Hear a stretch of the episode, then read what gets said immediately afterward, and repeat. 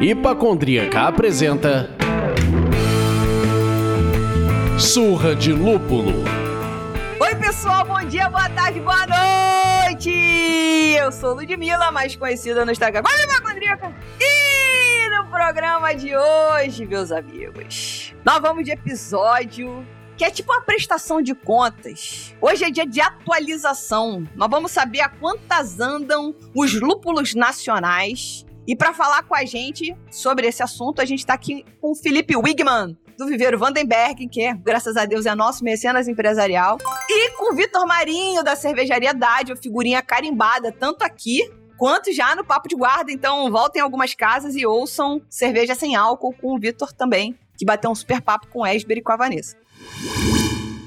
Antes de pedir que os nossos convidados deem um alô, a gente tem o prazer de informar que esse programa é oferecido pelos nossos mecenas empresariais. Prússia Beer, Cerveja da Casa, Iris Pay, Cervejaria Sá, Viveiro Vandenbergen e The Beer Agents.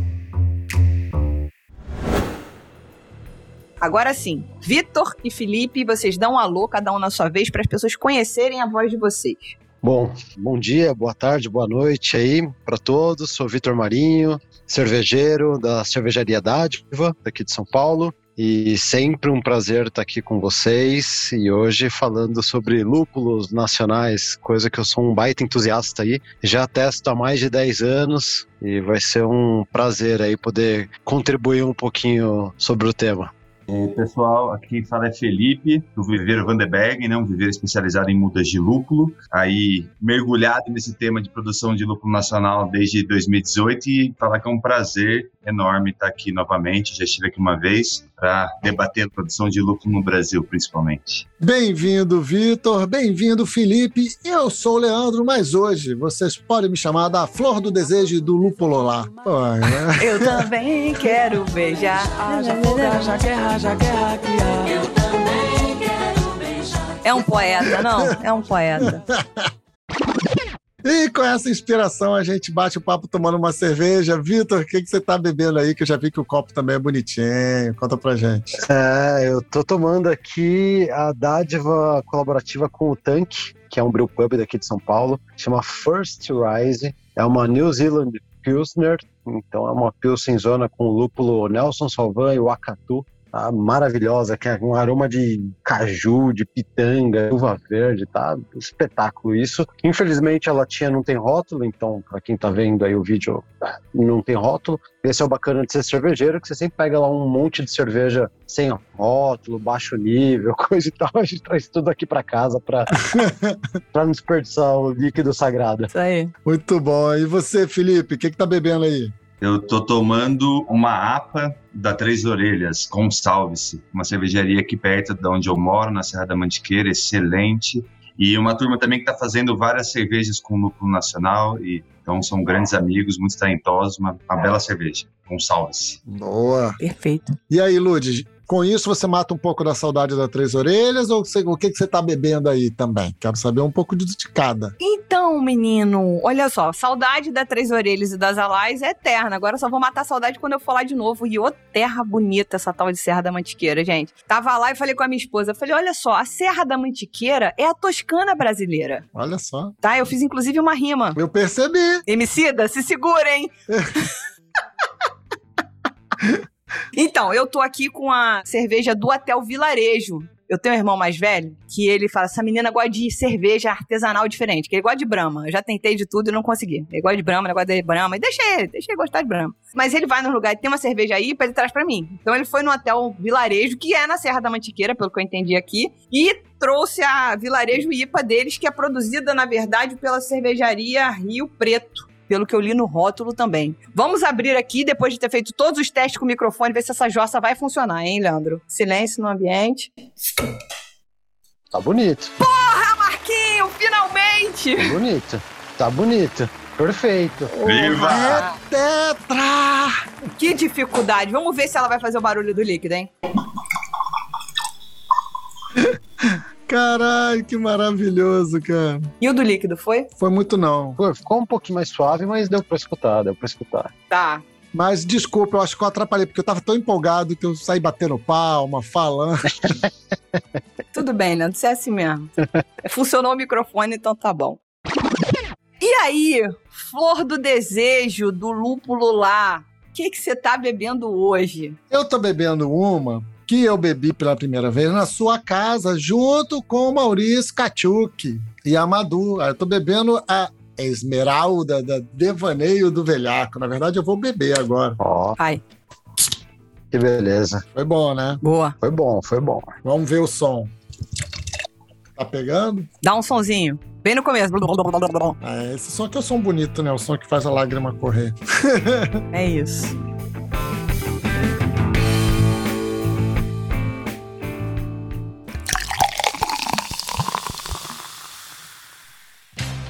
Mas e você aí? Se você é fã do conteúdo que a gente produz por aqui, se você dá risada com as piadas que fazemos, se você se emociona nas tretas que debatemos, se você curte as rimas que a Lud faz ou aprende alguma coisa aqui, vire um mecenas do Surra de Lúpulo por meio do site apoia.se barra Surra de Lúpulo e escolha o apoio que cabe no seu bolso. Parte de cinco conto. Já passou na loja do Surra de Lúpulo? Visto que você escuta, tem certeza que temos uma estampa que é a sua cara. Acesse loja.surradelupulo.com.br e compre a sua. A gente envia para todo o Brasil. Ah, não pode apoiar com grana agora sem problemas. Ajude a gente a chegar mais longe. Basta enviar o link desse episódio para um amigo que gosta de cerveja artesanal ou compartilhar nas suas redes sociais marcando a gente. Estamos em diversas plataformas de streaming, mas o coração enche de amor quando rolam cinco estrelinhas no Spotify. Agora, se fechar o combo, cinco estrelas mais comentário no Apple Podcast, a gente pira de alegria. As avaliações ajudam as plataformas a entenderem que o nosso conteúdo é relevante e melhoram muito a distribuição dos episódios.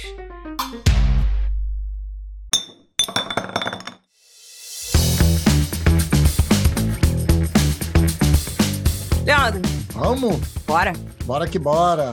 Eu acho que, aproveitando aqui, não tem melhor semana para a gente fazer essa gravação sobre esse tema, porque saiu semana passada, né, um doutor podcast, um podcast falando que cerveja era uma das piores coisas para o ser humano, Meu Deus, né? cara? porque a cerveja tem um ingrediente que é o lúpulo, e o lúpulo é da família das canabináceas, e tem CBD, e o CBD detona a cerveja, o ser humano, e aí a pessoa dorme, e não sei o quê. Meu, doutor podcast, o cara me solta uma coisa dessa, assim, é hilário. Ele fala que a cerveja é feita com três ingredientes: cevada, malte e lúpulo. É isso. E já começa tudo errado já. Eu achei genial, assim. É, então, eu até tinha pensado em fazer um react desse vídeo. Aí depois eu falei assim, cara, o perfil é desse tamanho, tem pouco seguidor. Sabe o que, que vai acontecer? Eu vou fazer com uma cacetada de seguidor, eu vou jogar esse cara lá em cima. E não é esse o propósito, entendeu? Exato. Exato. Então, deixa ele se escafunhar de lá, vamos fazer o nosso conteúdo por aqui, que vai dar tudo certo. Mas que tem muita gente doida nesse mundo, tem. Mas eu achei assim fantástico, né? Bem na semana que a gente vai gravar sobre lúpulo brasileiro, vem o cara, fala umas groselhas dessas sobre o lúpulo. Meu Deus do céu, que fase! Que faz. Faz o serviço público, né? Exato. O que eu fiz sobre esse vídeo foi denunciei como informação falsa. Acabou. Falei, cara, Isso aí. se maior galera denunciar, ele cai e para com essa porra, sacou? Para de falar merda. Exato. Justíssimo. Mas vamos lá, vamos lá. Então, Felipe, além de um público super carregado em CBD, o que a gente aprendeu? E o lúpulo brasileiro, hein? O que esperar do lúpulo brasileiro? Vamos falar disso aí a médio prazo. Você diz de qualidade e produtividade, talvez, né? Seria um legal de se tratar, né? Exato, exato. É, de qualidade é, é muito interessante porque o lúpulo ele vem desde o começo da nossa produção assim comercial. Aí, como a gente tem que se provar no mercado, então ele, ele é constantemente provado analiticamente, né, por laboratórios, né. Então assim, a gente consegue mensurar no papel a curva de qualidade, né, que a gente teve nesses últimos anos. Então assim, de qualidade eu consigo putz, atestar de que a gente não deve a nenhum lúpulo importado, né. Eu digo quando a gente bate cultivar por cultivar, por exemplo, você falando com uma cascade é, americana e uma cascade brasileira, em termos de daqueles índices de análises de laboratório, a gente está na mesma qualidade, né? O que vai mudar é a composição de óleos, talvez um pouco mais para um lado, um pouco mais para outro lado, que está ligado com o terroir, né? E aí, de produtividade, o que a gente pode esperar é um, o lúpulo nacional ganhando cada vez mais espaço, assim, né? Em termos de, de oferta, principalmente, tá? Então, está vindo cada vez mais gente muito boa entrando na produção e aí o pessoal aprendeu muito já como manejar a planta, o pessoal que está entrando na, na, na, cadeia produtiva está entrando com uma farta, ah, oferta de informações, de técnicas disponíveis, de tecnologia, e aí a gente vai começar, vai cada vez mais vai ter uma oferta grande de lúpulo nacional. Então acho que o que a gente pode esperar assim daqui para frente, a médio prazo, até a curto prazo, né, é uma oferta de um lúpulo de boa qualidade, né, numa qualidade parecida ou até superior a um lúpulo importado, quando a gente fala da mesma cultivar, porque ele é mais fresco, e numa quantidade que, poxa, eu acho que a gente já tem uma quantidade que aquele discurso um pouco é, não tão antigo de que é, não tem quantidade suficiente para você ter contratos e uma continuidade, discurso não vai mais ser aplicável, assim, né? Então a gente já vai ter. Oh, boa. Pouco a pouco a gente ter uma quantidade cada vez maior de produção nacional. Assim, eu acho que pra gente Aí você vai dizer se a pergunta é pegadinha ou não, se você não tiver essas informações na mão. Mas assim, qual é a quantidade total de produção que a gente tem no Brasil hoje? Sei lá, ou não sei se é quilo, não sei se é hectare, não sei se é quilo e hectare, só para a gente ter um cheiro. Se são mudas. É, esse levantamento, ele é um levantamento que a Associação de Produtores de Lúpulo do Brasil se propõe a fazer, né? Ela fez uhum. um é, já faz mais de um ano e a gente sente que os números estão bastante desatualizados. Uhum. O último levantamento ele foi, acho que, se não me engano, de 2021 e foi lançado em 2022, se eu não me engano, no começo. Ele apontava para cerca de 70 ou 80 hectares e umas 40 toneladas naquela época, né? Então, assim, a projeção para hoje, que a gente já está passando de 100 hectares plantados e a expectativa é mais de 50, 60 é, toneladas de lúpulo produzidas por ano, né? Assim, se tivesse uma produtividade excelente, a gente teria ainda mais, né? Porque quando a gente fala uma produtividade excelente, a gente está falando a partir de uma tonelada a uma tonelada e meia, uma tonelada, poderia dizer, né? Por hectare por safra. Uhum. Então, se a gente está falando que a gente tem mais do que uma safra por ano em vários campos do Brasil, uhum. então é uma quantidade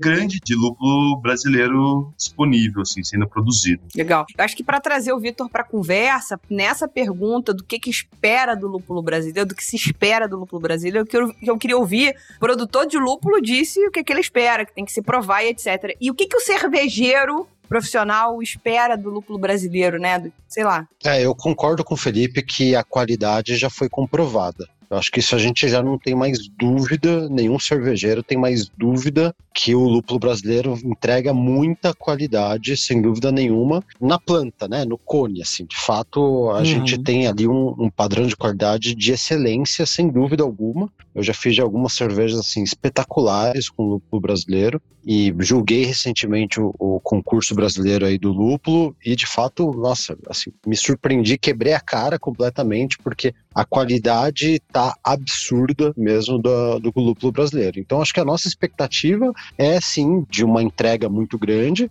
Eu acho que a gente tem desafios aí para destravar, né? O mercado de lúpulo me lembra muito o mercado de cerveja artesanal de 10 anos atrás, quando todo mundo achava que ia ficar milionário, sabe? Uhum. Tem aquela coisa assim de todo mundo acha que, puta, é, é as mil maravilhas. E não é exatamente assim. Tem os seus desafios, né? O desafio preço, infelizmente, é, um, é o grande desafio né, que hoje o lúpulo brasileiro ele é mais caro do que o importado, que é natural, as produções são pequenas, e a cerveja artesanal era mais cara do que a cerveja importada anos atrás, então ela tem um pouco disso. Eu acho que o grande desafio no médio prazo é como fazer todas essas produções serem economicamente viáveis, tanto para os produtores quanto para as cervejarias, e aí isso fazer sentido a gente de fato começar a substituir completamente o lúpulo importado pelo lúpulo nacional. Eu já fiz isso, já tem cerveja minha hoje que ela é de linha, que eu faço todo mês, todo lote com lúpulo nacional do Dalcin, que é um, um, dos grandes produtores aqui do Brasil, uma qualidade absurda. Então eu já consegui fazer a substituição. Mas eu não consigo fazer para todas as minhas cervejas, eu não consigo fazer para todas as receitas, né? Então é, um, é passo a passo. E óbvio que quanto mais a gente utilizar, mais a gente ajuda a viabilizar o negócio para o produtor e ele consegue reduzir custo fixo e tudo mais, enfim. E aí facilita. Mas eu acho que em termos de expectativa, num médio prazo, é de fato qualidade Está entregue, não tem dúvida, não são todas as variedades que. É, eu chamo de variedades, tá, Felipe? Você usa um outro termo, mas eu acabo utilizando aí o termo variedade. Não são todas as variedades que têm uma qualidade realmente legal, assim, mas a gente tem um bom arcabouço aí para o cervejeiro conseguir trabalhar. Agora, dinâmica, preço, né, e basicamente qualidade de peletização, que são os, os grandes desafios aí para os próximos anos, para conseguir resolver e a gente conseguir utilizar de forma mais ampla amplo aqui no Brasil, né? Legal. O pessoal, só me corrigir aqui rapidão. O levantamento de 2022, eu peguei aqui, ele indicou para 50 hectares e 29 toneladas. E a expectativa para esse ano é chegar nos 100 hectares e aí próximo desse, daí tá certo. Eu só tinha errado no, no, no levantamento passado. Perfeito. Caramba. O Vitor começou um pouco a responder a nossa próxima pergunta, né? Que é meio qual é o nosso maior gargalo para o desenvolvimento do lúpulo nacional, né? Eu acho que como a gente é um produtor muito bebê, muito recente, é muito comum. Primeiro, como o negócio pegou aqui, você fala assim, porra, do primeiro pro segundo ano cresceu 100%, do segundo pro terceiro cresceu 300%. Você sai de um, vai para dois, já cresceu 100%. Depois, como a gente falou do, do, médio prazo, né? Quando você começa a meio que estabilizar, quando a coisa assentou, né? Quando o sedimento chegou no fundo, que você fala assim, bom, agora o crescimento vai continuar, mas ele vai ser me menos expressivo. Então, assim, qual é o gargalo que a gente enfrenta hoje? Aí vamos começar então com o Felipe, que como o Vitor já deu um ponto de vista dele de o que, que, ele acha que seria necessário, o que, que é o gargalo que o produtor enfrenta para de repente é, melhorar ainda mais o desenvolvimento do lúpulo nacional de forma sustentável, né? Não é sair abrindo campo de lúpulo e depois não ter para quem vender ou com qualidade para vender, sei lá que cate. É, eu sinto que a gente está num problema, assim, né, num desafio de, de ovo e galinha, assim, né, porque, assim, a gente precisa de uma pequena escala para conseguir destravar um gargalo que o Vitor já levantou, que é uma garantia de uma qualidade na, na, no processo de periodização, ou seja, na industrialização, né, então hoje o gargalo do produtor, qual que é? O produtor está tendo que produzir o lucro e ele está tendo que ser a indústria, né, então ele está tendo que transformar o lucro dele em flor em pellet. Então, assim, ele está fazendo dois trabalhos. E aí, ainda não conseguimos chegar nessa excelência quando feito dessa maneira. No mundo, existe a figura da indústria. A figura da indústria que transforma essa flor em pellet e aí dá mais garantias para isso que o Victor comentou, né? Uma garantia de uniformidade, uma garantia de qualidade sempre constante, um monte de garantia que para o cervejeiro é muito interessante. Então, eu vejo esse gargalo o gargalo é que assim, precisamos industrializar essa parte, né? Não sei quem que vai ser, que vai fazer, se é uma cooperativa, se é uma indústria, não sei quem que vai fazer, se é um player internacional, a lá Barfiraz, o Hopsteiner, não sei quem que vai fazer. Precisa ser feito de uma maneira mais com vulto. Mas para você fazer isso, você precisa de uma escala. Então, assim, quando a gente fala de uma planta de peletização de pequena escala, mas que te entregue uma qualidade bem satisfatória, a gente está falando de uma planta com uma capacidade instalada de uns 100 hectares entendeu? Então, assim, se somar todos os produtores para uma planta, pararia de pé essa planta economicamente falando. Então, assim, se não existe essa demanda, quem que vai colocar? Quem que vai ser o louco que vai colocar e falar assim, não, eu vou colocar uma planta que produz tudo isso, mas se a demanda não está colocada, né? Então, a gente está num, num, pequeno embrólio aí que, assim, a, a, alguém tem que dar uma, um passo de confiança. Não, por exemplo, contratos a, por parte das cervejarias ou alguma conversa, assim, porque até hoje os duplers vêm investindo, é isso que você falou, Ludmila, a gente vai continuar investindo em área, em área, em área, sendo que essa compra não está garantida, né, pela cervejaria. Então vejo que o gargalo, ele tem um gargalo técnico industrial na jogada, mas esse gargalo técnico industrial, ele está segurado na certeza do mercado, né, que hoje não existe essa certeza de mercado para o produtor de lúpulo. O mercado de lúpulo, ele já é um mercado 100% importado, quase, mas ele já é bem estabelecido, né, o Vitor já conhece bem, muito bem onde uhum. ele compra lucro, já tem uma confiança muito bem estabelecida, assim como todos os outros cervejeiros. Então a gente vai ter que conquistar um espaço. O Felipe, me corrija se eu tiver errado, mas até porque, assim, eu também não sei se você é conhecedor, mas o pouco que eu conheço sobre o processo do café, as cooperativas cumprem um papel muito importante nesse processo, né? Tem cooperativa que faz a questão da pontuação, que define a qualidade, e existem outras cooperativas que cuidam. Aí eu tenho dúvida se é uma cooperativa mesmo, mas que cuida da venda e distribuição disso, tal, quando não é venda direta, né? Seria então interessante que cooperativas entrassem nesse jogo para cumprir esse papel de industrialização? É isso que você está trazendo? É, ou entrassem os próprios produtores se organizassem como uma cooperativa, entendeu? Yakima Chief Hops é um exemplo, a HVG é um outro exemplo, é, a cooperativa da Eslovênia é um outro exemplo, Saast, uma cooperativa gigante, enfim, o mundo do lucro se organiza dessa maneira. Ah, eles não, não são empresas separadas, né? É uma cooperativa mesmo. São empresas formadas por produtores. Então, assim, a HVG é uma empresa formada por produtores, é uma cooperativa. Ah, entendi. É, e a Chief Hops assim começou também, entendeu? É, são vinte e tantos donos que são produtores, assim. Então, esse é um caminho que eu visualizo para o Brasil como um dos caminhos. Pode ser que aconteça, porque a grana que você precisa para investir numa, numa unidade de produção, se você diluir isso numa cooperativa, começa a soar interessante. Entendi. Tá, deixa eu fazer uma pergunta que vai parecer leiga, e deve ser. E, enfim, eu acho que as perguntas leigas no final são as melhores, porque eu posso estar perguntando uma coisa que a outra pessoa também não sabe. O Brasil é um país de tamanho continental. Isso é muito bom porque a gente tem muito espaço para abrir campos de lúpulo novos e etc, né? Apesar da gente ter que proteger uma área grande da Amazônia. Alô, alô, pelo amor de Deus, não tô falando para desmatar para produzir lúpulo, não. Socorro. amo lúpulo, mas eu amo a Amazônia também. Mas o que eu quero dizer é, como é que a gente viabiliza uma cooperativa de lúpulos dos quais a gente vai ter, sei lá. Nossa, era a pergunta que eu ia fazer. Uma planta para atender muitos estados, que não são 20 produtores, são 27 estados em lugares diametralmente distintos. Sei lá, tô aqui só jogando pro universo. Faz sentido isso? Faz sentido, sim, porque na Alemanha convencionou-se né, que a região de Hallertau é uma região boa para produzir lúpulo. E aí todo mundo tem fazendas ali em Hallertau. Nos Estados Unidos, é, e Yakima Valley, lá no estado de Washington. Uhum. Aqui no Brasil, todo mundo tá plantando lúpulo no Brasil inteiro. Total.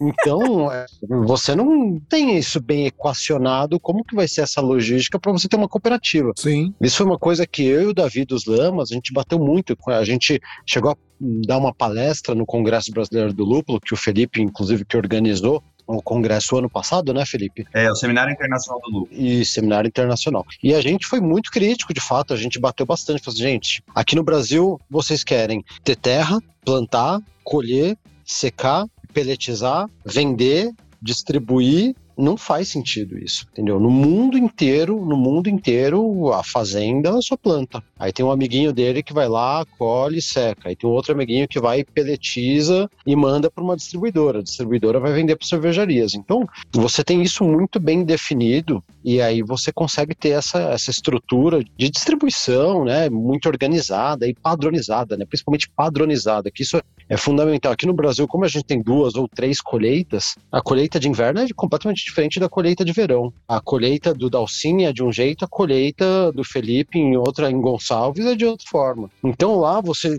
junta todos os produtores, padroniza e o ano inteiro as cervejarias vão consumir o lúpulo com um padrão único e com uma estrutura muito bem dimensionada e tudo mais. Então isso viabiliza bastante. Aqui no Brasil está todo mundo querendo fazer tudo, todas as fazendas estão comprando as suas peletizadoras e todo mundo fazendo pelletzinhos de forma amadora em cada um dos seus estados, regiões, das suas fazendas, enquanto que a gente tem um histórico de produção de lúpulo no mundo inteiro, que todo mundo trabalha com cooperativas, com plantas, com uma puta de uma tecnologia maravilhosa, com grandes é, fábricas ali para fazer toda a secagem, a pelletização e tudo mais. Esse é, um, é o grande desafio tecnológico. De fato, esse espaço continental aqui que temos aqui no Brasil é um grande problema. E, inclusive, no seminário brasileiro do lúpulo, a gente deu essa cutucada e falou assim: será que não é melhor pegar e falar assim, olha, a região ali do Dalcin tá maravilhoso, será que não é melhor todo mundo começar a produzir lúpulo lá?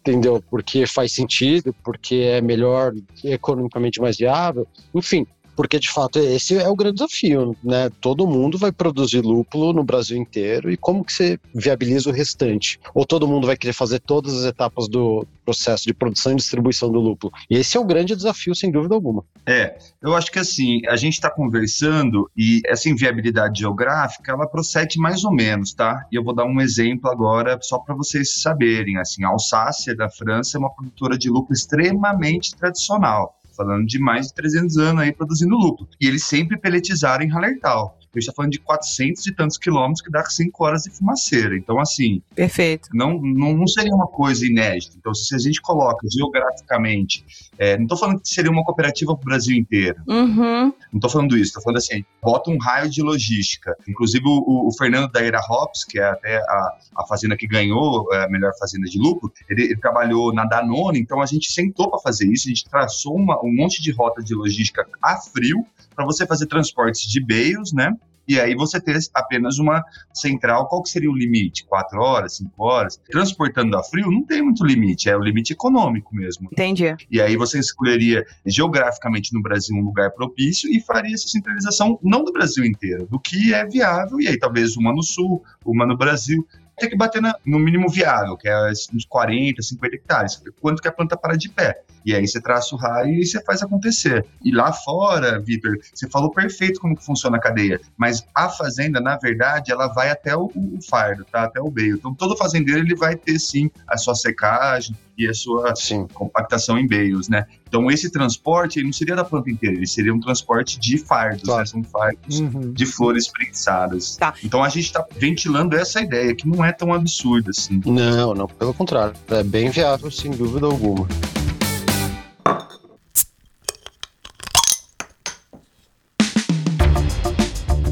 Eu queria fazer uma observação em relação àquilo que o Vitor falou, que eu fiz uma anotação aqui, que é. Eu tenho um comentário que eu faço quando eu trabalhava no corporativo, e graças a Deus eu não tô mais no corporativo, que era quando eu chegava para falar assim, gente, vamos fazer isso aqui desse jeito? Aí alguém fala assim pra mim, mas sempre foi feito desse outro jeito. Toda vez que alguém fala pra mim assim, ó, isso sempre foi feito assim, temos que fazer assim. Pra, eu falava, morre uma fada toda vez que alguém fala isso. Então, eu entendo que o, o Vitor falou que a gente olhar, se espelhar e falar, ó, isso funciona lá e em tais lugares dessa maneira. Só que a gente teve um papo aqui com o Felipe e com o Gabriel Fortuna, que é o agrônomo nacional do lúpulo. O homem está em todos os lugares ao mesmo tempo agora. O Felipe e o Gabriel falando pra gente com todas as letras, cara. Depois que o, a situação do lúpulo se consolidar no Brasil, todos os livros sobre o cultivo do lúpulo precisarão ser reescritos. Porque a gente está pegando os ensinamentos que já existiam, estamos colocando em prática e melhorando aqui, provando que é possível plantar fora do paralelo, sei lá das quantas e tal. Então eu certamente entendo que na hora que entrar na cabeça do brasileiro, que é isso, gente? O brasileiro é tudo, mal inventivo esse povo é. Na hora que entrar isso de vamos pegar o que funciona lá fora, que é a cooperativa num raio de tanto tempo, nananã, talvez a gente vai descobrir uma solução que o mundo vai falar: olha só, Brasil, não é? É, o que eu trago sobre isso também assim. O Maurício até levantou sobre isso aqui, né? Sobre a questão de preço, compra futura, que garante a produção, né? E pergunta se a gente tem possibilidade de chegar nesse modelo, né? Chegar com lúpulo a esse modelo similar de commodities que a gente tem. Mas o Brasil, ele é travado, muito travado na agricultura brasileira a grandes commodities, como por exemplo soja e outras que a gente produz tanto, café e tal, para venda, principalmente para exportação. Existe, aí vem minha pergunta aqui, quebrando a pauta completamente, mas existe alguma intenção ou interesse do Ministério da Agricultura de facilitar essas necessidades que os produtores de lúpulo andam tendo atualmente? Ou isso é um assunto que ainda está passando muito ao largo do Ministério, assim, tipo, cara, tô nem aí. Não, não, a Prolúpulo, principalmente nessa nova gestão, ela percebeu, assim, que o nosso problema é o mercado e, e como conquistar isso. Então ela se propôs a dialogar com todo mundo e viajar e, e, tal, né? O Ministério tem portas abertas, assim, é muito legal. Eles, eles percebem que é uma grande cultura agrícola, que a gente dependia 100% da importação, que agora a gente está com, com, resultados interessantes. Então, o Ministério está, assim, colaborando, assim, é, Brasília está colaborando, né, com o que eles podem colaborar. Eu acho que está todo mundo querendo ver gol. É. Então, você vê Embrapa, você vê universidade, você vê todo mundo querendo fazer acontecer mesmo. Legal, bom saber, porque isso é um passo importantíssimo quando a gente ainda tem uma questão que necessita de investimento, mas o retorno ainda está incógnita, né? Então, a gente tem que ter estímulo, incentivos do governo, que pode ser por meio de redução de imposto, não sei. O incentivo é a pesquisa, aí falando de Embrapa e tal, não sei.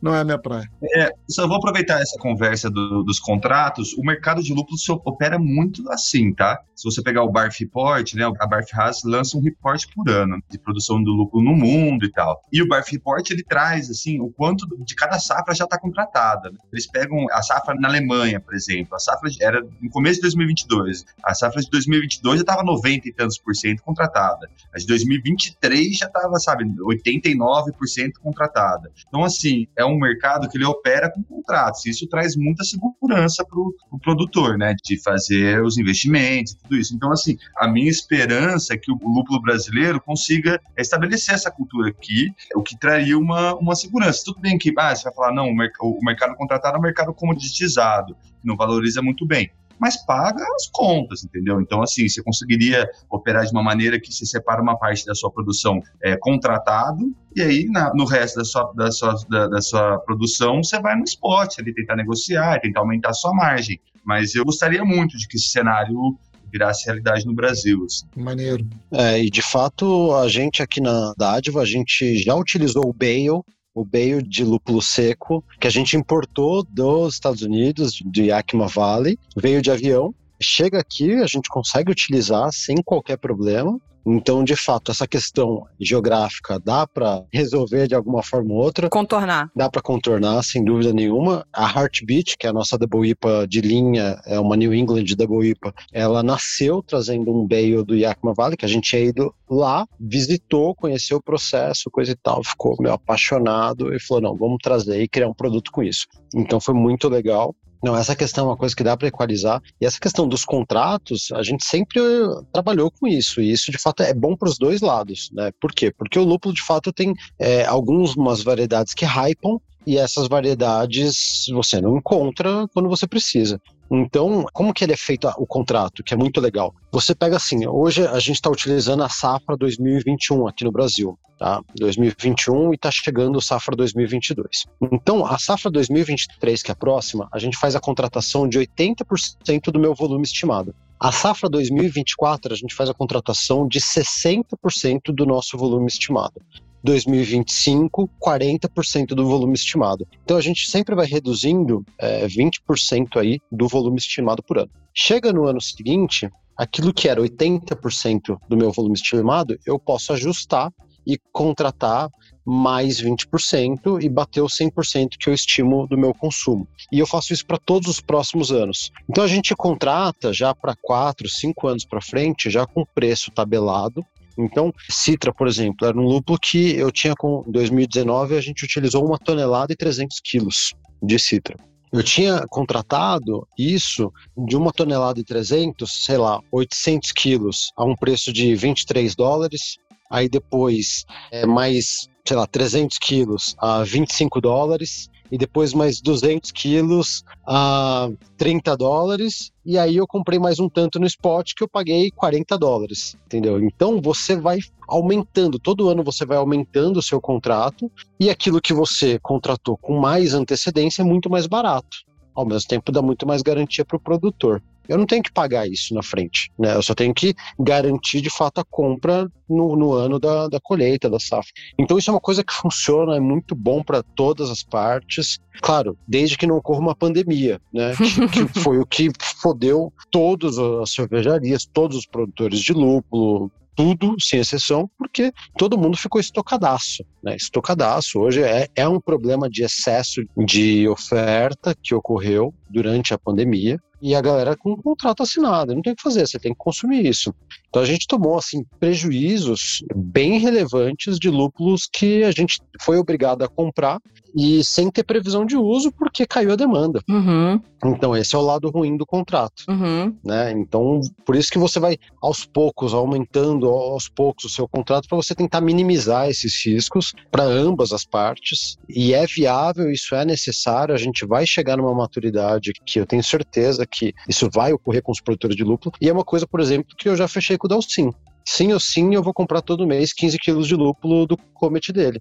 Ponto, entendeu? É, é, daqui a um ano, a gente não assinou contrato, mas 15 quilos por mês eu compro para fazer a minha Session IPA.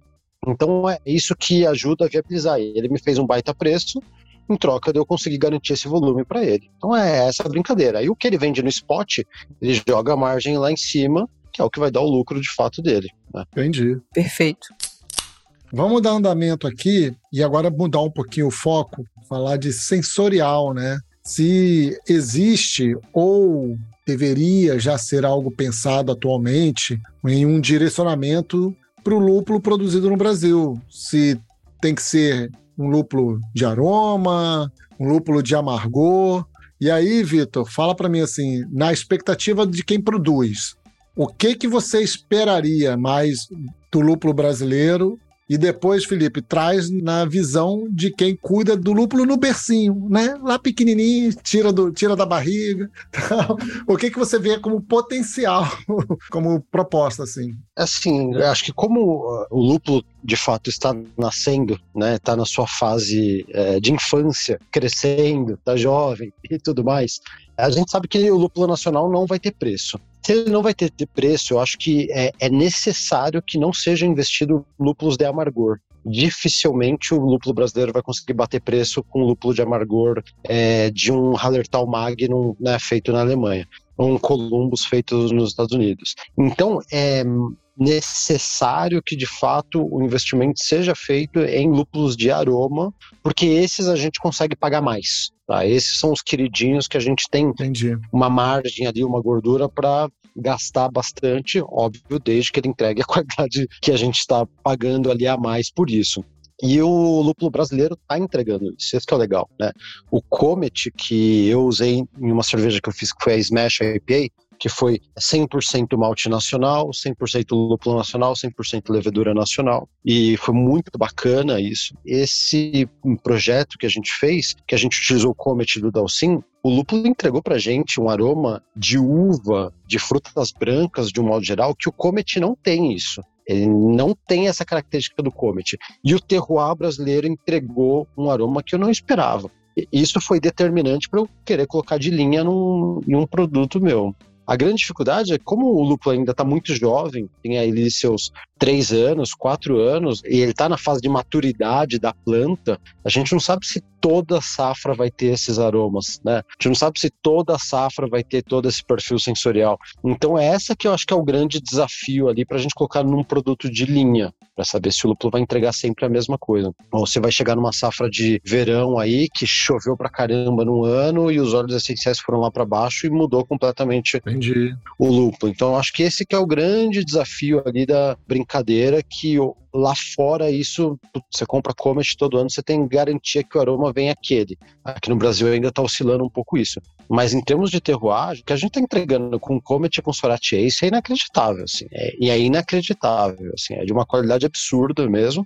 E eu me surpreendi na última Copa que eu selecionei cinco lúpulos que eu tinha gostado muito. E quando eu fiquei sabendo que lúpulos que eram esses, né, que eu anotei lá o númerozinho, código, e aí, depois do festival, eu entrei em contato com a organização e falei assim: ó, gostei muito desses números, gostaria de saber quem são os produtores que eu quero usar comercialmente esses lúpulos. E eu peguei de cinco, quatro variedades diferentes. Aham. Né? E isso foi muito legal. Muito maneiro. Foi muito legal, entendeu? Porque eu, eu tinha pensado que eu tinha sentido aroma só de Comet, tudo frutadão, coisa e tal. Falei, pô, o Comet vingou aqui no Brasil, é tudo Comet, era nada. Pelo contrário, quebrei a cara, né? Então tinha ali quatro variedades diferentes, o que foi maravilhoso. Então é isso que o Brasil precisa entregar. Eu acho que o Brasil precisa entregar é, bastante aroma, acho que esse tem que ser o foco da produção de fato, para a gente atender aí o máximo possível de cervejarias. São lúpulos que a gente pode gastar mais dinheiro mesmo, são cervejas mais caras, os lúpulos importados já são mais caros mesmo. Eu acho que é isso que vai viabilizar para o produtor de fato se entrar ali numa briga de, de preço, de custo, de puta, fazer magnum, coisa e tal. Não é bom nem para um lado nem para o outro. Né? É, é assim, o mercado de alfa, ele é realmente muito cruel, né? Ele é quantificado por quilograma de alfa por quilo alfa, assim, né? Então, assim, não tem, ah, meu magno é diferente tal. Não, o cara vai saber quanto que é o alfa e ele vai comparar quilo por quilo, né? E esse mercado de alfa, ele vem numa escalada de desenvolvimento de novas cultivares lá fora, que é um negócio muito maluco, assim, né? A Hopstern acabou de lançar a Helios, né, que promete uma produção de alfa por hectare que é quase três vezes mais que um Comet, por exemplo, de produção de alfa por hectare. Então, assim, é realmente é um campo nebuloso a gente entrar no campo do, do amargor, assim, apesar de não achar que devemos fechar as portas. Eu acho que tem que desenvolver uma cultivar nossa aqui e com a nossa capacidade agro do Brasil de, de deixar as coisas mais otimizadas, né? Vai alcançar um, um, custo de produção tão baixo, a gente vai ser competitivo também no mercado é, mundial de alfa. Mas eu tô falando bem a longo prazo mesmo. Para esse próximo momento, até médio prazo, é com certeza aroma mesmo, que tem entregado, mesmo nas cultivares já conhecidas, o Victor deu o exemplo aí do Comet, né? Cultivares já conhecidas e já consolidadas, a gente está entregando uma coisa diferente. E aí a gente abre um mercado tanto nacional, como o Victor falou, que você consegue até pagar um pouco mais, como interna, por que não, um mercado internacional. É, se você consegue encaixar uma exportação de um Comet brasileiro aí, de repente sai uma cultivar hypada aí fora e você consegue escoar e manter essa crescente da produção nacional, assim. Então, eu diria, assim, que os aromas têm dado resultados bem interessantes, assim. Até o, Davi do, do Lama fez uma provocação lá no, no, na Copa do Lúpulo, alguém perguntou, tá, você comercializa muito lúpulo, o que, que, você diria, né? Que lúpulo você plantaria, se fosse você? Aí o, o Davi respondeu, eu plantaria o que paga meu boleto, né? Pelo uhum. jeito, hoje é o Comedy. Então, assim, eu acho que pode ser uma decisão como produção nacional, a gente focar numa, numa puta de uma cultivar uma pegada nacional mesmo, né? E aí tentar até, sabe, explorar o mercado internacional com essa cultivar forte brasileira. Que é como acontece, por exemplo, na Argentina com Vitória. Legal. É, e na Nova Zelândia ficou conhecida pelo Nelson Talvan, que é um lúpulo que você paga três vezes mais caro do que um Citra, e é isso. Então, de fato, acho que a gente vai encontrar ali uma cultivar mesmo, uma variedade que vai fazer todo sentido e, e é o que queremos. É o que queremos. E, de fato, o Comitê Nacional está entregando tudo. tá muito legal. Perfeito. Eu peço isso todo o programa que a gente fala de lúpulo. Vamos produzir o nosso Nelson da Silva. todo programa eu peço isso. Vem Nelson da Silva. É, a gente tem até uma camiseta na loja do Surra de Lúpulo, que é o Nelson da Silva. Então, por favor, dê uma moral lá à estampa. com perfil, com perfil dela. com perfil sensorial. Então, eu acho que é legal pra gente só dar uma amarrada nessa pergunta que a gente acabou de responder junto com o Felipe e com o Vitor. Fica claro que inicialmente talvez fosse ideal o Brasil investir em lúpulos de aroma por conta de preço e aí alcançar a tal da produtividade. Aí você citou, Felipe, o Lamas na pessoa do Davi, né, que é um dos sócios, dono e tal. Como é que tá isso? A gente tá falando com um cervejeiro aqui, que compra direto da fazenda, do produtor, enquanto não tem associação, enquanto não tem sei lá o quê. Mas e a Brew Shop? Tá chegando o lúpulo nacional da Brew Shop com qual qualidade? Isso é uma dúvida minha, tá? A, a próxima pergunta não é essa, não se espantem. Tá chegando, é, porque aí o cervejeiro caseiro tá usando isso, dá para garantir essa qualidade também? Tá indo pra Brew Shop um lúpulo tipo café pilão, vem pra gente. Exportam, vende o um café maneiro pra fora do país e a gente toma pilão e melita. Como é que é isso? Só uma provocação. Não, assim, os brew estão vendendo, tá? Mas eles dependem 100% de uma articulação regional de algum produtor que bateu na porta da brew e falou: Ó, oh, cara, tô com um lucro. Então, se você não, você não tem padronização, isso depende de quem forneceu. O Davi, Davi é, é um, um, ótimo amigo, assim, um amigo verdadeiro, né? Então ele adora jogar muitas verdades na nossa cara, assim, né? Então a gente chamou ele no seminário de lucro. E chamaram o, o Duan e o pessoal da Clamazuto chamou para a Copa para ele falar a real mesmo, né?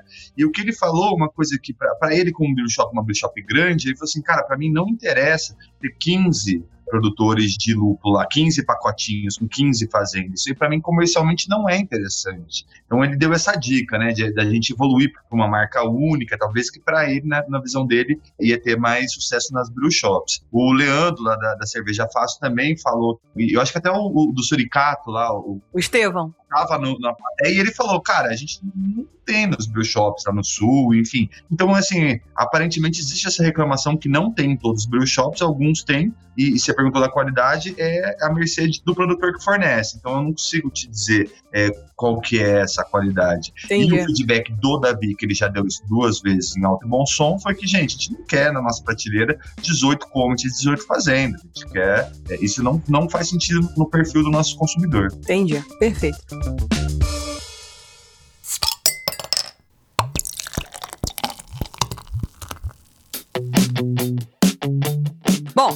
Vamos caminhar para a próxima pergunta, que inicialmente vai ser a última pergunta desse papo aqui para quem não é mecenas. Porque quem é mecenas recebe conteúdo extra, a gente prende mais o Felipe e o Vitor aqui um cadinho para responder mais uma pergunta. E aí, o Felipe já deu um cheiro sobre isso aqui. Eu, algum, há um mês atrás, mais ou menos, tive a, o prazer e a oportunidade de tomar uma cerveja com o Vitor e com a Luísa é, em São Paulo e a gente falou um pouco sobre a Copa, falou um pouco sobre isso. Quantas safras a gente colhe no Brasil por ano?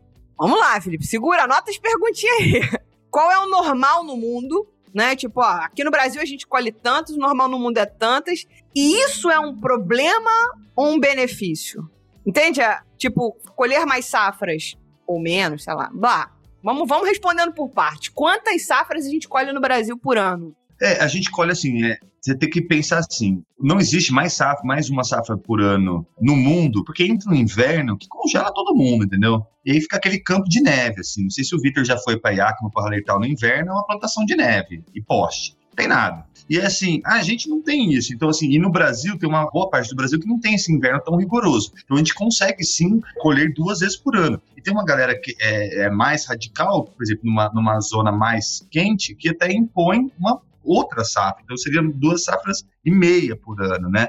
Assim, é bom, é ruim? Não sei, assim, o Vitor já levantou uma pelota aí que depois ele pode falar melhor, que é que você tem uma, uma constância na qualidade. Não que é pior ou melhor, mas é diferente. Então, isso é uma coisa que a gente tem que é, resolver na indústria, né? De como homogeneizar isso. É, em termos do produtor, ele é excelente, assim, né? É, a gente produz, hoje, a gente produz menos que a média mundial, então a gente colhe aí uma produção boa de uma ou uma tonelada e meia por hectare, por safra, que por ano daria umas duas, duas e meia, três, né? Sendo que lá fora, duas e meia, três são as duas e meia são as melhores cultivares, as melhores variedades por safra, por ano. Ou seja, com duas safras, hoje, sem chegar na maturidade, ele está produzindo equivalente a uma safra lá fora. Então, essa talvez tenha te respondido. Por que, que é melhor para o produtor? Porque todo aquele meu custo que eu tinha de maquinário, né, se eu vou ter duas safras, eu vou diluir esse custo de maquinário em duas safras por ano. Uhum. É melhor do que um cara lá de fora que investe uma puta grana para usar 20 dias um maquinário de ponta por ano, entendeu? A gente pode usar mais vezes, duas ou duas e meia, uhum. e aí dilui é, mais rapidamente esse custo que o produtor teve teve. Mas assim, não dá para fazer equivalência porque você tem um custo de, de safra, né? Então, assim, a gente hoje, a nossa safra, como a gente colhe duas vezes, a gente tem dois custos de safra por ano. Então, assim, melhor ou pior, não sei dizer, é a nossa realidade. Pode ser que lá na frente a gente fique tão bom que em uma safra a gente produza a mesma coisa que os caras lá fora produzem também em uma safra. E aí o produtor pode chegar à conclusão de que, ah, cara, só vou produzir uma vez por ano, tá bom já. Né? A produtividade versus o que custa já está interessante. Hoje, o fato de ter duas safras é um ativo para nossa produção nacional. Entendi. É, o Vitor tinha comentado comigo que acho que era isso que era legal você falar, Vitor. Não sei se você lembra. Do tipo, será que isso é um negócio que estressa a planta? Que, tipo, desgasta a planta? É, o pessoal indica né, que a maturidade da planta ela acontece em até sete anos. Em até sete anos a planta está chegando no seu ápice, na sua maturidade e tudo mais. E só após 5, 7 anos, que de fato ela vai para a viabilidade comercial. Uma variedade nova, ela fica durante esse período de 5 a 7 anos como um HBC, que é uma empresa que chama Hop Breeding Company, e aí é o HBC 438, HBC 586, blá blá, que é uma variedade que está em desenvolvimento, o pessoal não sabe que aroma que vai dar, quando que ele vai chegar na maturidade e tudo mais. Então demora esse período para você entender a maturidade da planta. Aqui tem produtores que estão tirando aí três safras no ano. Então essa maturidade, ela vai ocorrer nos mesmos 5, 7 anos? Ou ela vai ocorrer em 2, 3 anos? A gente não sabe. Então isso está todo mundo aprendendo, todo mundo todos os produtores, todo mundo que consome o lúpulo brasileiro. Então, todo mundo aprendendo. A mesma coisa é, o pessoal fala que uma planta, ela vai dar ali mais ou menos umas 20 safras. Uns 20 anos a planta está entregando cones bonitos para gente. Quando a gente tira duas, três safras, o que, que acontece né, com a planta? Nenhum produtor tem mais do que, sei lá, Felipe, fala aí, cinco anos, sete anos. Nenhum produtor tem mais do que isso. É. Então, meio que a gente não chegou, nenhum produtor chegou ali numa maturidade. A gente não sabe se com sete anos, o produtor tira três safras no ano, se com sete anos ele já vai ter que tirar essa planta e colocar uma outra planta. Sabe. Então, isso tudo é um outro aprendizado. Como o lúpulo é muito novo, como a gente está reinventando tudo da história do lúpulo, né? De uhum. forma de colheita, região que é plantado, temperatura de colheita, quantidade de safras. A gente não sabe absolutamente nada, a gente está descobrindo. Né? O que é fantástico, né? De fato, a gente está ali escrevendo a história junto com todo mundo e tal, e, e, isso provavelmente vai mudar o paradigma da produção de lúpulo no mundo, sem dúvida. Mas é isso, pode ser para bom e para ruim. O que de fato é visível na mão do cervejeiro, é perceptível, é que a safra de verão é diferente da safra de inverno. Né? O lúpulo não é o mesmo que chega para nós, né? o lúpulo do Dalcin não é o mesmo que chega para mim eh, no verão e no inverno. São lúpulos diferentes. Então, para uma cerveja de linha, é, a gente precisa de uma certa estabilidade. O que a gente não quer que ocorra no mercado de lúpulo, é, que é uma coisa que a gente já bateu bastante lá naquele seminário, fatídico seminário, que eu não quero que o, o lúpulo brasileiro seja algo pra, só para cerveja sazonal ah, vou fazer um lançamento especial aqui, blá blá blá, escolho um produtor, faço um lançamento sazonal. Já fiz várias cervejas assim. Eu quero colocar em linha, porque eu quero ajudar a viabilizar o lúpulo brasileiro, né? Então, eu quero ter um fornecimento de um lúpulo fresco que vai me entregar muito mais aroma e provavelmente vai ser mais barato. É isso que eu quero, no fundo. É, então, eu quero ter, minimamente, saber que no verão o lúpulo vai me entregar a mesma quantidade de óleo essencial e o mesmo perfil sensorial do que o lúpulo de inverno.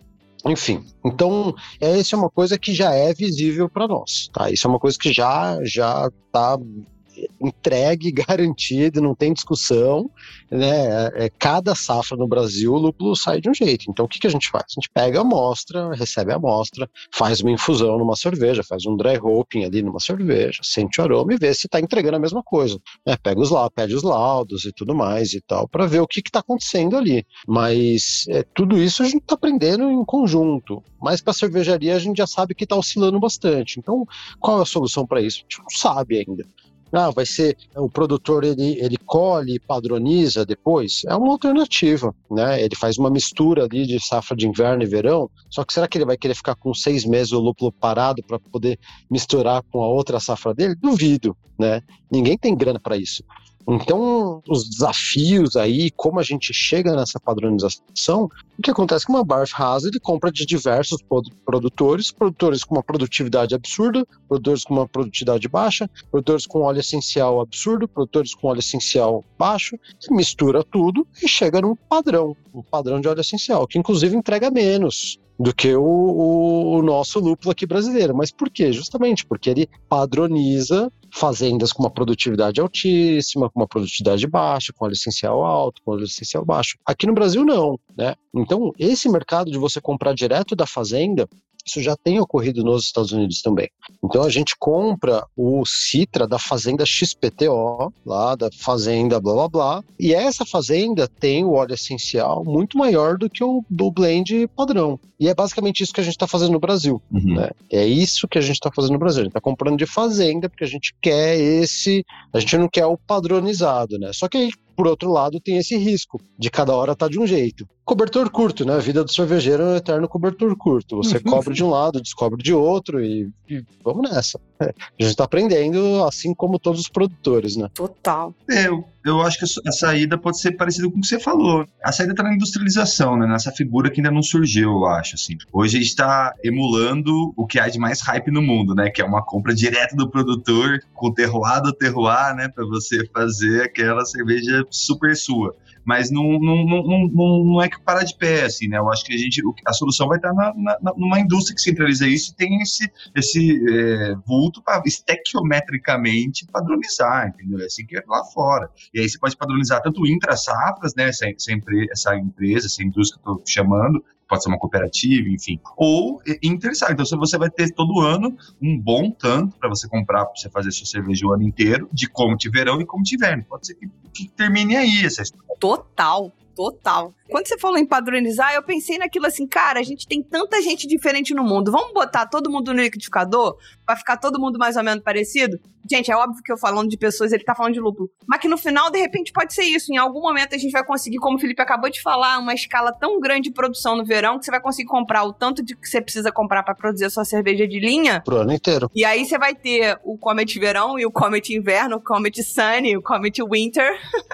e aí você vai produzir cervejas diferentes e, e, enfim, com sensoriais diferentes. Ah, sei lá também. É que eu, essa coisa do padronizar no 100% do pegar, como você mesmo falou, Vitor. Ah, uma fazenda de alta produtividade, com alfa bom, outra com baixa, com alfa pior, mistura tudo, aí tá, tem um padrão. É que é a média, né? É a média. A média é que fode o universo. A gente pega a média. A média tira o sabor. Porra, a média fode o universo. Total. Eu falava isso pro meu pai quando eu tava tentando aprender MMC, MDC e ele não entendia pra mim. Pai, a média é uma merda. Mas voltando no assunto do desgaste da planta, eu acho que isso aí é uma, é uma ciência não explorada, né? Então a gente só vai descobrir é, depois, né? O que, que vai acontecer com isso. Realmente a gente está escrevendo essa história. Eu gosto muito de me apoiar no paralelo da uva, né? Da produção da uva lá no Nordeste, que era mesmíssima história, mesmíssimas hipóteses, não aconteceu bulhufas, assim, o que aconteceu foi que os caras dominaram o mercado mundial, e ponto final, produzindo 2,5 safras por ano, é isso. Então, assim, e outra, se você pegar uh, o debate lá nos Estados Unidos, né, das produções, é, o que se pegar o discurso dos produtores, hoje em dia eles já fazem planos de negócio, né, para estabelecer até o preço dessa, do lúpulo, eles botam 7 a 8 anos para trocar o campo porque a própria pressão de uma, de uma cultivar nova, hoje nos Estados Unidos a média já é essa, uma, uma planta fica só oito anos, não, sabe, a média, a média que é horrível, Lud, é oito anos no campo, assim, então assim, é, pode ser, bom, beleza, pode ser que ela não, não, vive os 30 anos produzindo, que nem ela vive lá em e tal, beleza, é, talvez a gente tenha que trocar esse plantio, renovar esse plantio a cada 10 anos, eu acho que tudo bem também, eu acho que a gente só vai descobrindo na frente, mas mesmo assim eu acho que parar de pé o negócio. O que o Viveiro Vandenberg não vai achar ruim, porra. ué, ué, é verdade. Se o cara só vai comprar lúpulo com você pra fazer de novo a fazenda de 20, 20 anos, assim não vai dar. Aí se seu Herman não vai ficar feliz. Porra, vamos combinar, né? perfeito, perfeito, assim. Toda vez que a gente fala de lúpulo aqui, é muito interessante para mim, eu acho que o Leandro também, a gente falou pela primeira vez, a gente falou de lúpulo no 36. Então lá vão 130 e porrada programa, da primeira vez que falou de lúpulo, e não foi por querer. A gente chegou e chamou a cervejaria do Tocantins, e o cara falou: Eu planto lúpulo aqui. Eu falei: Ah, toma no cu, porra, para, ser mentiroso. E é isso, o cara plantava lúpulo lá, e depois a gente falou com a Tereza, aí depois a gente falou com, com o Felipe e com o Gabriel, aí depois a gente falou com o Gui Hoffman e com a Pampilhon, que tá lá trabalhando em Teresópolis pra caramba, né, na, na questão do lúpulo. Aí, cara, como isso andou em três anos. Porque o Surra tem três anos, então como isso andou em três anos? Você imagina, daqui a cinco, cara, Hallertal, bye bye Brasil, sacou? Foda-se. Se espanta há 300 anos. Eu, eu tenho uma, uma, anedota legal para trazer aqui, e aí chama o Vitor aí os seus pares, né? O Vitor é um cara que, nossa, não precisa nem convidar, ele tá sempre muito de prontidão para ajudar a gente no Nacional, inclusive dizendo as verdades dele, né? é isso. É o que eu mais gosto, são os meus interlocutores prediletos. Mas é, eu queria trazer a anedota da Argentina, né? A Argentina, ela produz lucro, produz há muito tempo, e ela sempre vendia 100% para a cervejaria nacional. E ela criou em 2012 um congresso que a ideia era trazer para perto os cervejeiros cervejeiros, né? E deu para ver que eles estabeleceram ali uma simbiose muito legal, assim, né? E os produtores de lúpulo começaram a crescer junto com a cervejaria artesanal lá da Argentina, assim. Então eu vejo isso como, como um exemplo para nós no Brasil, né? Está sempre tentando envolver os cervejeiros e, e, e foi o que a Copa do Lúpulo fez, né? Botar todo mundo junto na mesma, na mesma farra, na mesma festa, um para ouvir o outro e outro para ouvir um e ver o que, que, um espera e aí junto crescer, né? Então, se você vê em 2011, a gente foi lá no congresso esse ano, eles trouxeram em 2011 4, 5% do lúpulo é, argentino era consumido pelas cervejarias artesanais argentinas. E, e hoje é, são 40, 36%, se eu não me engano. Então, assim, é, eles vieram os cervejeiros abraçaram a ideia, assim, né, da cervejaria artesanal. Assim. Então, eu, eu gostaria de deixar esse, essa, esse exemplo e esse convite para os cervejeiros artesanais abraçarem mesmo a causa, que todo mundo vai crescer junto, assim, né. O Vitor não precisa nem convidar, que ele já está aí desde sempre, mas é, para os pares, né. Vamos abraçar, a gente vai empurrar. Não, e é, e é muito doido, porque, de fato, eu utilizei o lúpulo nacional pela primeira vez em 2012 ou 13, se não estiver enganado. Eu trabalhava na Dortmund, e aí eu tinha um auxiliar lá, um menino que trabalhou comigo um tempo, que ele tinha fazenda em Vacaria, no Rio Grande do Sul. E aí a gente, meu, ele levou lá dois saquinhos pra gente, a gente fez um teste e ficou uma bosta, uma bosta, uma bosta.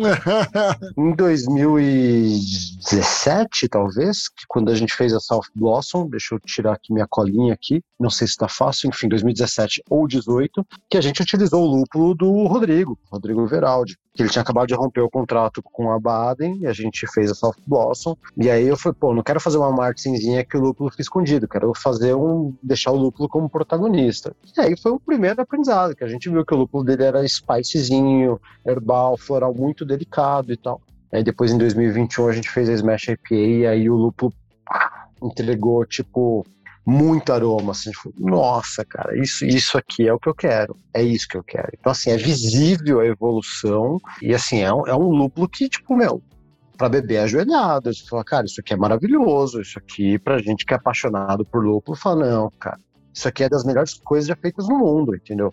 Então, tipo, tá ali, tá entregando muito sabor, muito aroma. Isso é espetacular, né?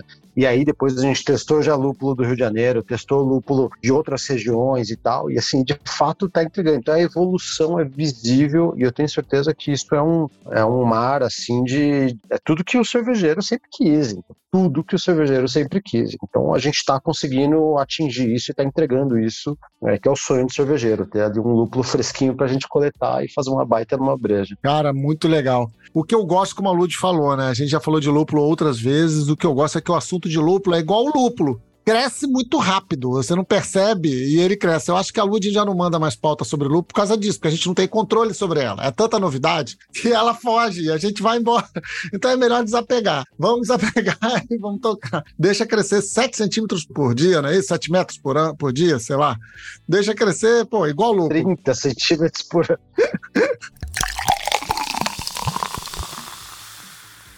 Galera, muito obrigado. Felipe, obrigado pra caramba. Eu adoro a nossa trocação. Vitor também, acho que é sempre extremamente rico. E ver vocês dois trocando para mim foi ainda outro pote de ouro. Brigadaço. Adorei, cara. Muito bom. Esse papo tá com cheiro de lúpulo, inclusive. Valeu, só tenho a agradecer aí, tá uma delícia falar sobre lúpulo e obrigado pelo convite mais uma vez. Valeu. Valeu aí, galera. É, como eu sempre falo, né? Cada oportunidade que tem para falar do lúpulo nacional, a gente tem que agarrar com força, né? Então agradecer mesmo esse espaço, sempre à disposição. É isso, meus amigos. Eu só tenho a agradecer também tanto ao Vitor quanto ao Felipe. O Vitor porque faz cerveja boa, o Felipe porque tá disseminando sementes de lúpulo pelo Brasil. Muito obrigada, vamos continuar assim. E a gente encerra o programa do jeito que a gente mais gosta, agradecendo aos mecenas que nos ajudam a manter a independência criativa do Surra de Lúpulo. João Carlos Esposito, Leandro Melo, Marcelo Tarifa, Sérgio Goldar, Bernardo Tomé. Muito obrigada e, meus amigos, até semana que vem.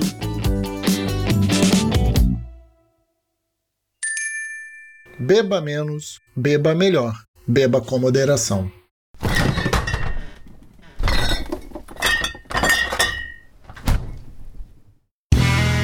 Este podcast foi editado por Play Áudios.